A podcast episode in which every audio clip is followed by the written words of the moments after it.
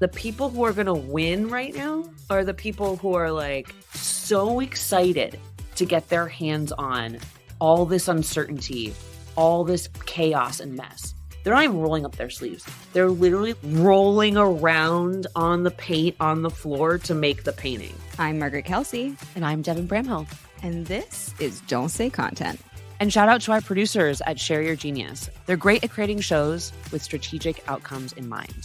They've been with us since the podcast was just an idea, and they helped us bring it to life from strategy all the way to execution. And we absolutely love partnering with them. So if you, dear listeners, are thinking of launching a podcast, which you definitely should, by the way, we recommend having a conversation with our favorite people over at Share Your Genius. Now let's get into it.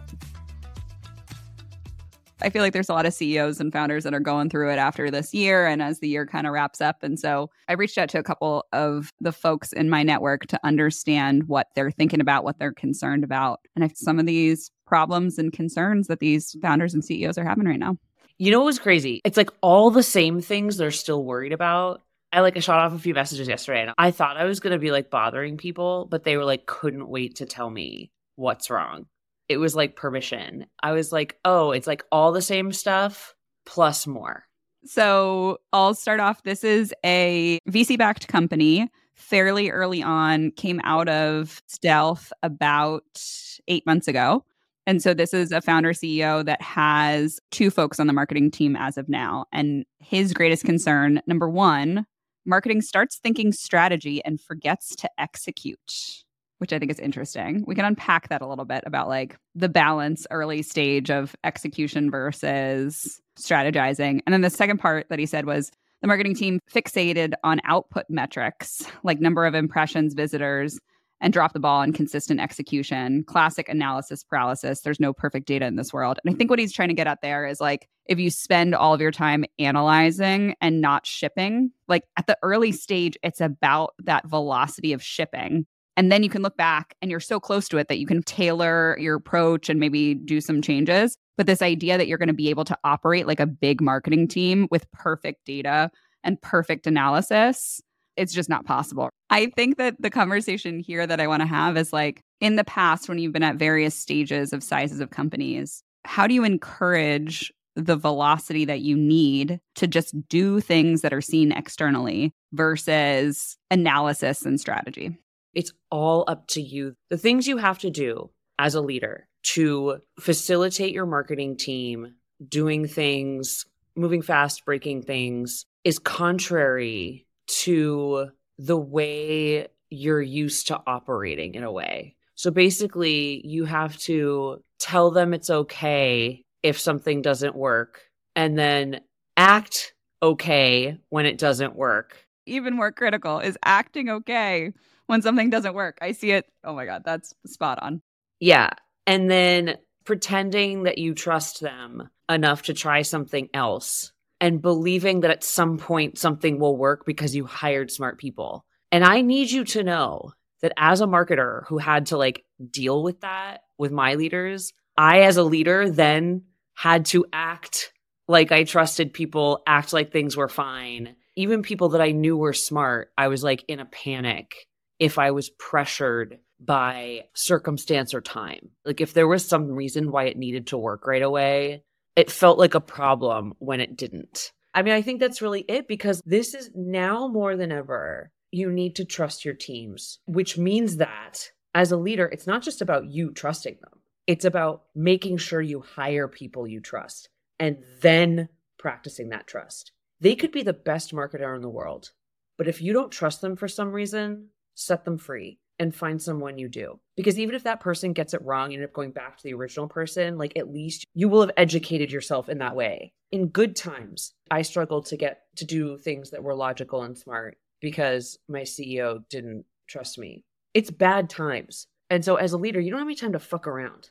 And so it's like, get the right person on board or just find a partner, like a really good executor, like someone who does it freelance, an agency or something. Get really, really specific about KPIs, timeline, et cetera. Like really narrow down the ask to set them up for success. And I think going on velocity or things that are visible externally can be really, really important. I've seen this trap of like marketers wanting to have all of the answers and all of the prep work of we're going to do all this user research calls, we're going to do all this persona development, we're going to do all of this internal facing work that then helps you do external stuff. But when you're small and scrappy, you have to goal on like, what did we ship this week that was visible externally if we're trying to make noise, if we're trying to stay top of mind, and if we're trying to even test our messaging? Some of that work that would be wonderful to have and maybe set better strategy and better direction is better served you waiting a little bit further until the product's more developed and your market's more developed and you just try shit, you know? Yeah. And what was triggering in my mind when you said that was like, the goal has to be to work smarter, not harder. And so that volume in the beginning should be serving the purpose of finding an efficient activity or set of activities that you with your existing team and budget can do for a while to keep moving the needle on whatever area of the growth wheel that you are assigned to impact. And I think that this is where founders too, I've seen this when, again, in times of good, and now it's worse that times are bad, is when they feel trapped, they scatter their team by making them do a lot of activities. And so the volume in that case isn't helpful as much all the time because it's wanton. Whereas if you're the marketer using volume for the purpose of identifying uniquely efficient and effective tactics that you can deploy with your existing budget and team right now, then you'll structure the volume such that it gives you information and doesn't like muddy the waters and allows you to test a lot at the same time. Yeah. You're isolating variables and you know which variables you're testing rather than having somebody higher up just give you a bunch of tasks that you have to do. So let me give you an example of when I had to do that. When Haley went to Golden Walk, she was my COO and she covered areas of the business that I had never managed, mostly around like the contracts and the billing and stuff. I'd been away from the finances, but I was the one that did the finances first. So like I had that foundation. I just needed to like get back into it, but I couldn't obviously because I had a company to run. I needed to hire a fractional COO and I needed to bring on an accounting team. Those are areas where I was like, I don't know how to interview for those things. And so I went via recommendations. I literally hired Kristen Kraft's husband because he'd been a CEO and a COO and I knew him. And the accounting company, they were Boston based. And anyway, here's my point. It was gut, but guess what? It put me in a place to let them do their job enough that like, if things weren't perfect, I could guide them or give them feedback. I had to do it and it felt better and it freed me up because the most important thing for founders and CEOs right now is more than ever, you need to be utilizing every ounce of energy and time that you have for impact and rest. That's why I think trust matters more than some other objective approach around how you bring someone on, because you just need that headspace to keep moving forward in another way. And it doesn't matter if anything is perfect, because that's not what it takes to get through this. Perfection isn't going to get you through this.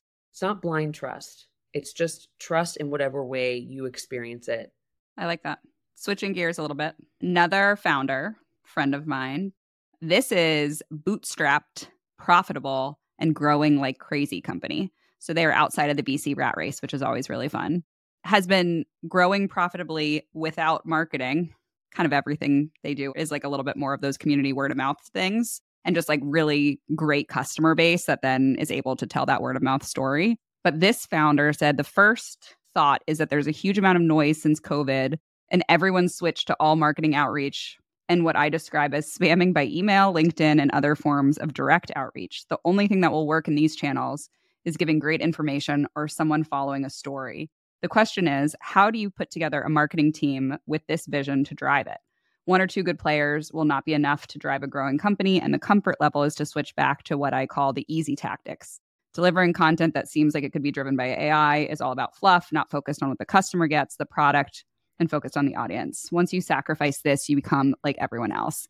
This guy gets it. He really understands, I think, the idea of differentiating your message, differentiating your channels, and really a high value on providing value for your audience even before their customers. And so I think his question here is more of a philosophical question of how do you find and scale a marketing team that can believe in that kind of vision and not revert back to spammy tactics? Well, I think first of all, and this is something that I've seen almost completely from the way folks are thinking right now around marketing, which is he's still only thinking in the context of what they know is available in the same old ways it was available, like content and programmatic. And I don't think content marketing in the right post for search, use AI, like that's not what a lot of these companies should be doing at all right now. I know, but he's saying that like that is making more noise in these channels. He doesn't want to do that. He wants to build a team that actually is thinking beyond that. But there's so much noise in these channels. And how do you actually find marketers that want to think that way? Which I think comes back to this hiring question of like, where do you find pockets of these good marketers that actually have a decent head on their shoulders and aren't trying to automate themselves out of a job in a spammy way? You need to write a job description that will attract that person. And it's very easy if you ask a marketer to do it who gets that vision, right? Like, if I could spend all my time writing better marketing JDs for people, it'd be boring as hell. But like, it's just a matter of like, when you don't know what to do, your first inclination is to do what everybody else does. Makes sense, right? The problem is a lot of founders don't know anything about marketing. And so they're trying to write this job description and they like, poor things are shooting at the hip. I would honestly write some kind of JD that makes it clear that like part of your job is to discover new opportunities for growth outside the traditional channel playbooks. And I think you need to back channel on this one. You need to talk to your friends, get hooked up with a few marketers, let them know what you're looking for and ask for a recommendation. Yeah. The other thing that I'm thinking about, and I wonder your thoughts on this, I have another client who, again, was bootstrapped historically, and they actually hired on a lot of subject matter experts as their marketing team, even though historically they haven't been traditionally in marketing roles. They were folks that were their target customer that maybe had built their own business. So they had like a little bit of marketing prowess and knowledge, but not traditional marketers. What's your thought on that? Like, how much of this is the fact that marketers maybe have blinders on? When I joined HelpScout, most of the team weren't marketers. It was Emily and Matt. I think Greg was the only one who was. It was tough. It's funny because like I always joke about this. I'm like, Emily, she was such a talented writer, but it took a while to get her to buy in on doing marketing. And I don't have any time to waste right now. So like, I think I would get a subject matter expert in that like gets the thing they're supposed to do so you don't have to swim upriver there. But ultimately, I think we're answering the wrong question. It's like, who cares what the marketer deploys if it's working? Just hire a good marketer and let them do their job and give them KPIs and a timeline and measure them against it. Say like, listen, you need to make X amount of impact in this area by this time with these resources. Go do it. And if they don't, there's no guarantee either way. This is like where the fear-driven actions start to come into play is like they feel out of control. And so their first inclination is to put more parameters around it. And they're like, oh, it must be that traditional tactics don't work. And coming up with these stories about COVID and post-COVID saturation, which like aren't really true, and decide that they know the answer. I'm like, if you're not a marketer, you might be missing something too. Like there might actually be more programmatic tactics that would work for you right now. And so I think at the end of the day, it's like hire a marketer who has proven that they can show results in the area that you need to see results and let them fucking do it. I think the value alignment here in hiring is really powerful too. I imagine that when you're saying like the impact here and the KPIs, they could be very value aligned impact and KPIs. It doesn't have to be like conversion or marketing attributed revenue. It could be like impact of brand awareness in a community or brand affinity in a community or whatever it might be.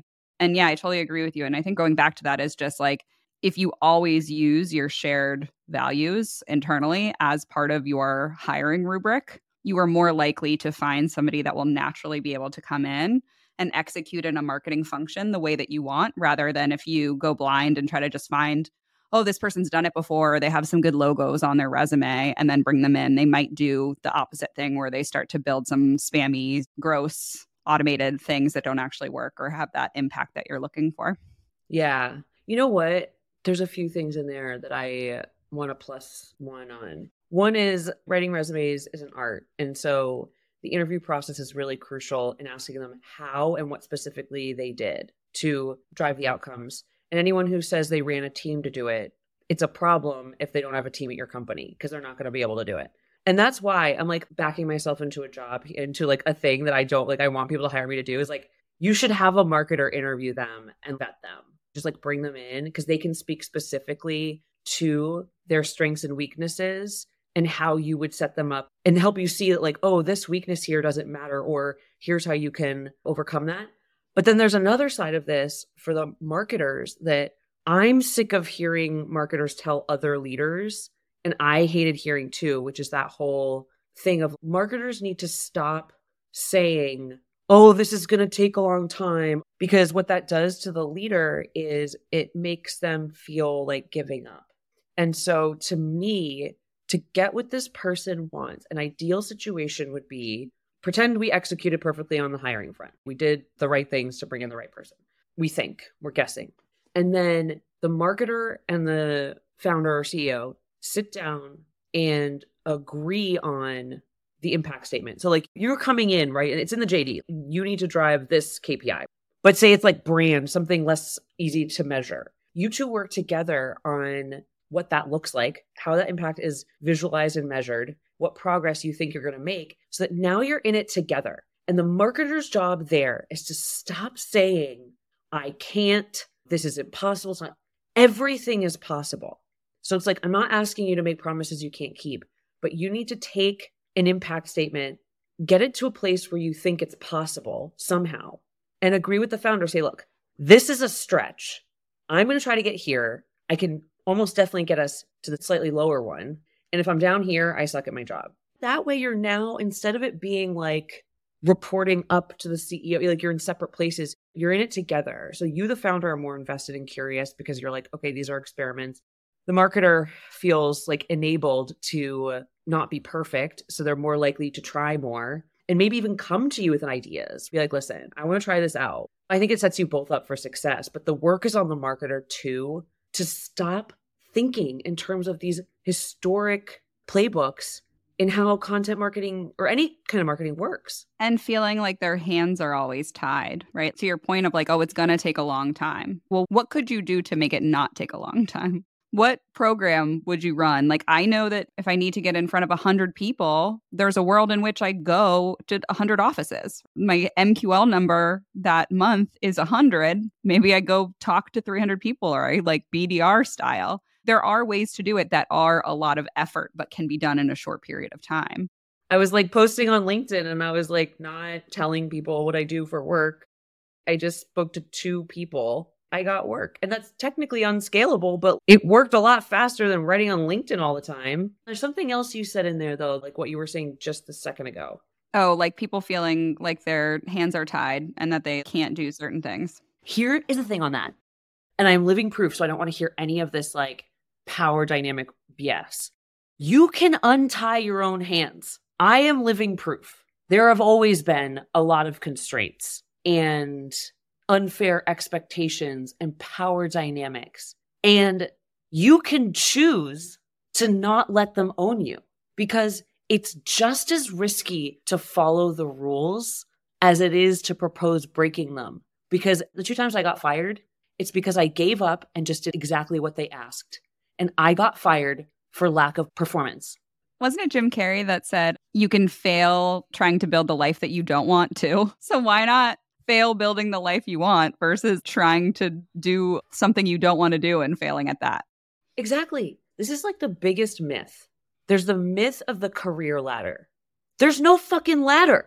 You don't have to do steps in this order. I am the perfect example of that. I didn't come into this world with like special intelligence of any kind. I'm just a regular person. I can barely do math now.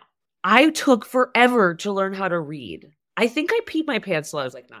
I'm no joke. I think I had one of those things where it was like, you wet the bed when you're like older. Like I had to have one of those things. That is me as a person. And I skipped over a lot. Part of it is like growing up homeschooled, you don't come in understanding a framework. And so I would just come in the beginning of my career, I was kind of scared. I was like, oh shit, I better learn how this thing operates. You know, I was like a petulant little bitch. I didn't want to. I was like, if I wanted something, I just like figured it out.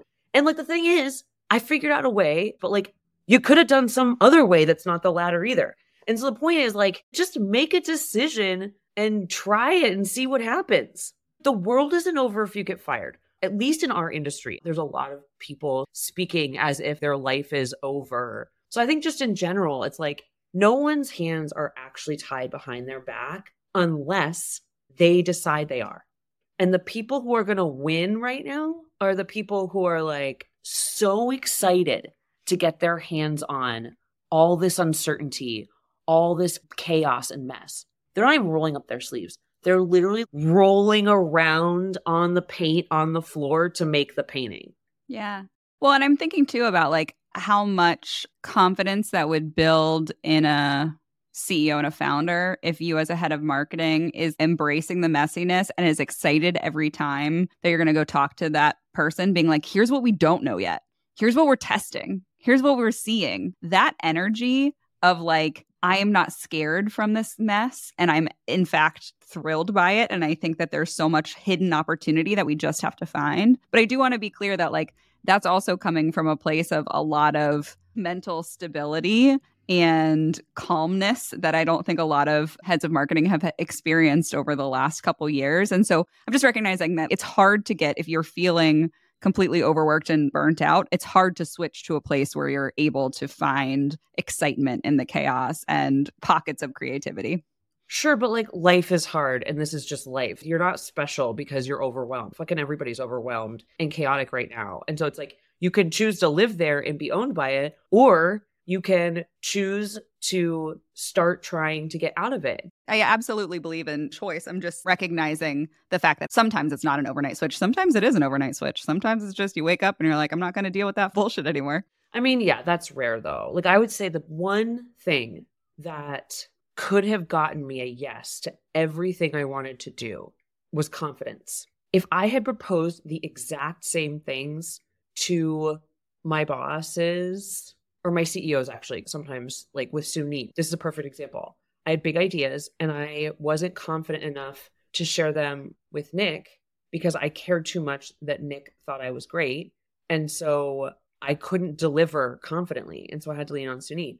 Like the times where I just like went to Nick and was like, this is what I think we should do. I was a little bossy at him. Like that's when he became receptive. It wasn't confrontational. You know, I was like, man, I know you don't believe in this. I need you to get on board with me right now. Please just do this. And I'm not going to give you anything back for it. And it was like, that's when he and I harmonized very well. The only way out is through. And so like, buckle up, buttercup. And like, it's probably going to take step by step. We're not overnight oats here. You do have to put that determination pants on right now. I said on a call yesterday and then I posted it on LinkedIn and it seems like it maybe hit some people a little hard. I said it on this call and I was like, wow. So when you're overwhelmed, overworked, curiosity feels like micromanagement.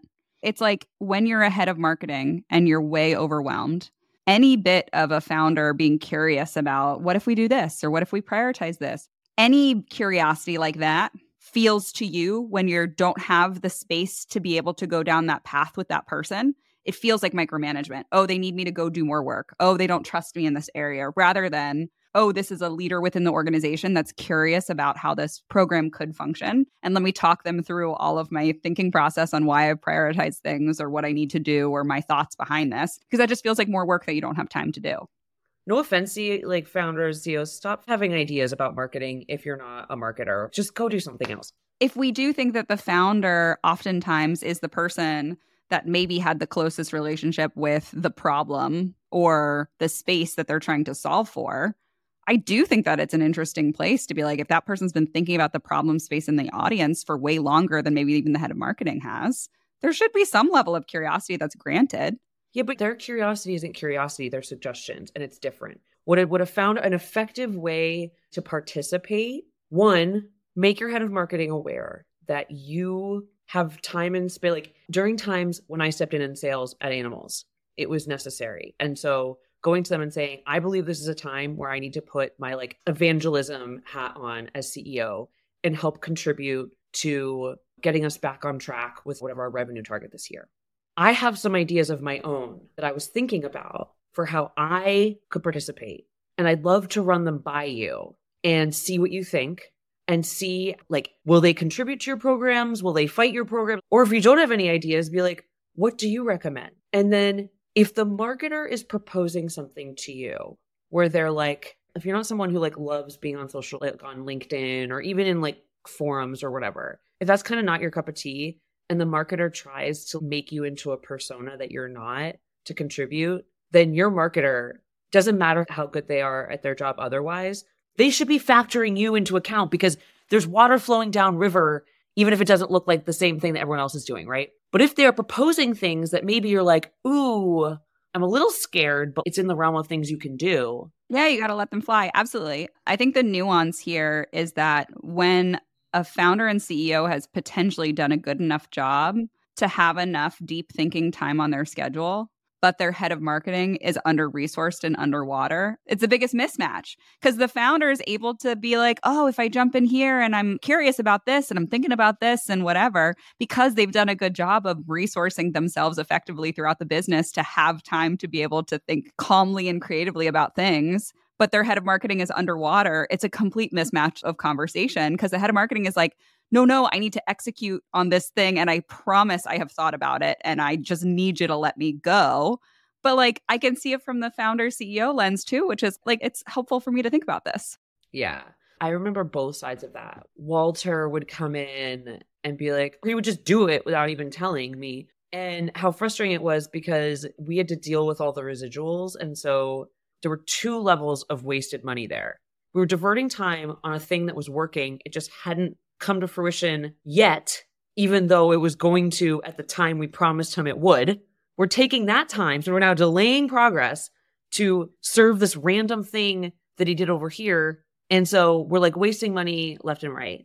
And then on the other side, I remember feeling as a leader, like, can't you just do this thing? And so like, I understand both sides. This is a time more than ever where we need to trust each other and put the right guardrails in place to measure people up to that trust and communicate effectively around it not working. Just because something doesn't work doesn't mean it was the wrong thing or that the person's bad at it. I think it's a good like marketing therapy conversation or like executive therapy conversation to be like, hey, listen, if I get to be more resourced, I would absolutely love to go down these rabbit holes with you. But right now, your rabbit holes are thrashing me in a way that I can't focus on the things that I've prioritized.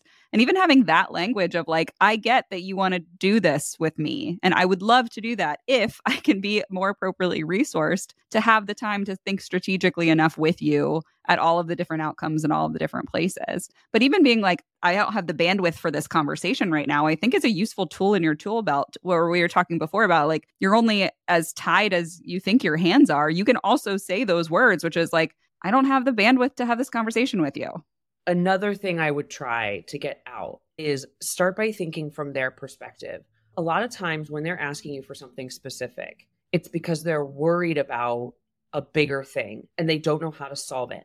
And so you're like, thank you for sharing that idea. I'm interested in seeing how this might impact whatever my KPI is. Resources are fully deployed and they're currently on pace to hit the goal at the time that you said.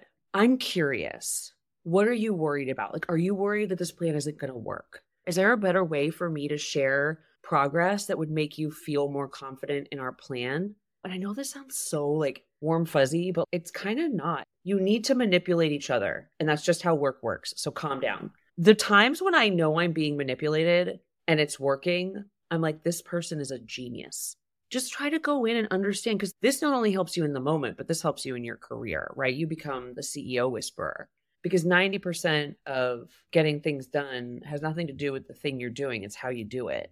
And so like most marketers' strategy lives and dies way before execution. If you want resources, go create a circumstances where there's money to have more resources, because that's your job. When I was talking about that, I was thinking about a specific circumstance where there was a regrettable departure and they needed to backfill. And it was like that conversation would be better suited to have once that person's resources and bandwidth got back to like some semblance of normal rather than before that. And so specifically there was resources to be had. And it was just like, hey, listen, my full goal right now is to resource my team effectively so I can get back to a place where I'm able to think strategically and creatively. But like, I can't operate on any plan if I don't have the resources for that plan. And we've agreed that I'm allowed those resources. So to me, it's like, when that's the case, just let me prioritize getting the resources on board. And then I can go back to being the strategic leader that you want me to be.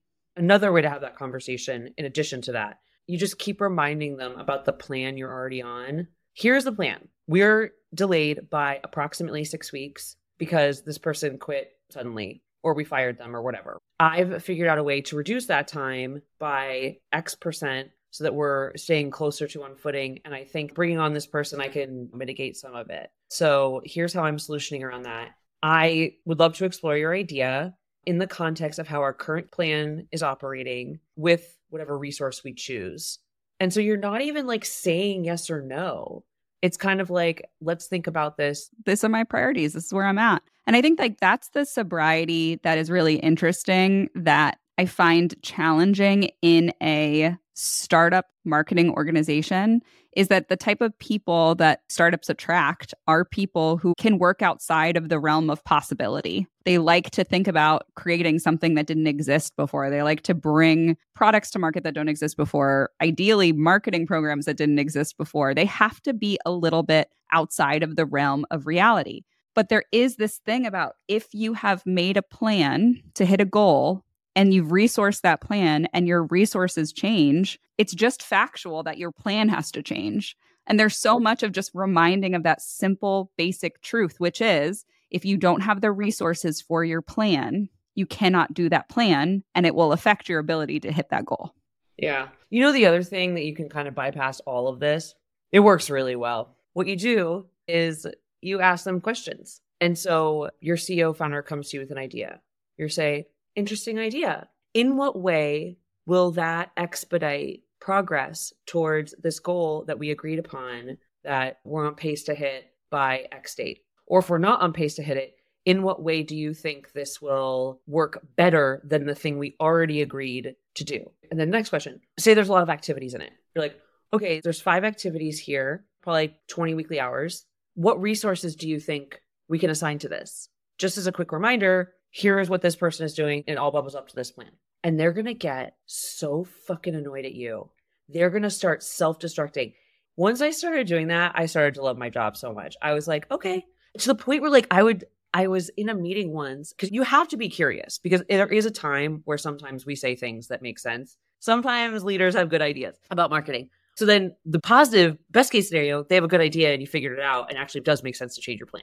The other best case scenario is they get so riled up that the conversation turns into, you seem frustrated. And I just want you to know, like, I'm really sorry if I'm frustrating you. Like, I'm really just trying to understand what the scope this out so I can consider how and when we might be able to incorporate this or do this. And that is a much more effective way to help your founder or CEO eventually trust you, because they're going to get so annoyed about the work you're making them do, and they haven't thought it through at all. So they don't have any answers, and now they're annoyed.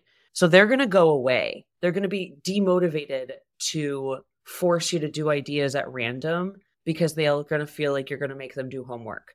And so it will give you the space to execute and show them that you know what you're doing. And look, it doesn't always pan out this way, but it works a lot, I'm telling you, because I've also been on both sides of it. And so I've seen it work on me, and I've made it work on other people. The resourcing bit is often overlooked in all of this. Wherever you can say, like, bring to light this idea that resourcing needs to exist for a plan. It's show, don't tell. The more you tell, the more they'll argue. And it's both resources and don't forget about this other favorite one, the estimate on how much time it will take. We can do this in 2 seconds. I once built an entire app in an hour.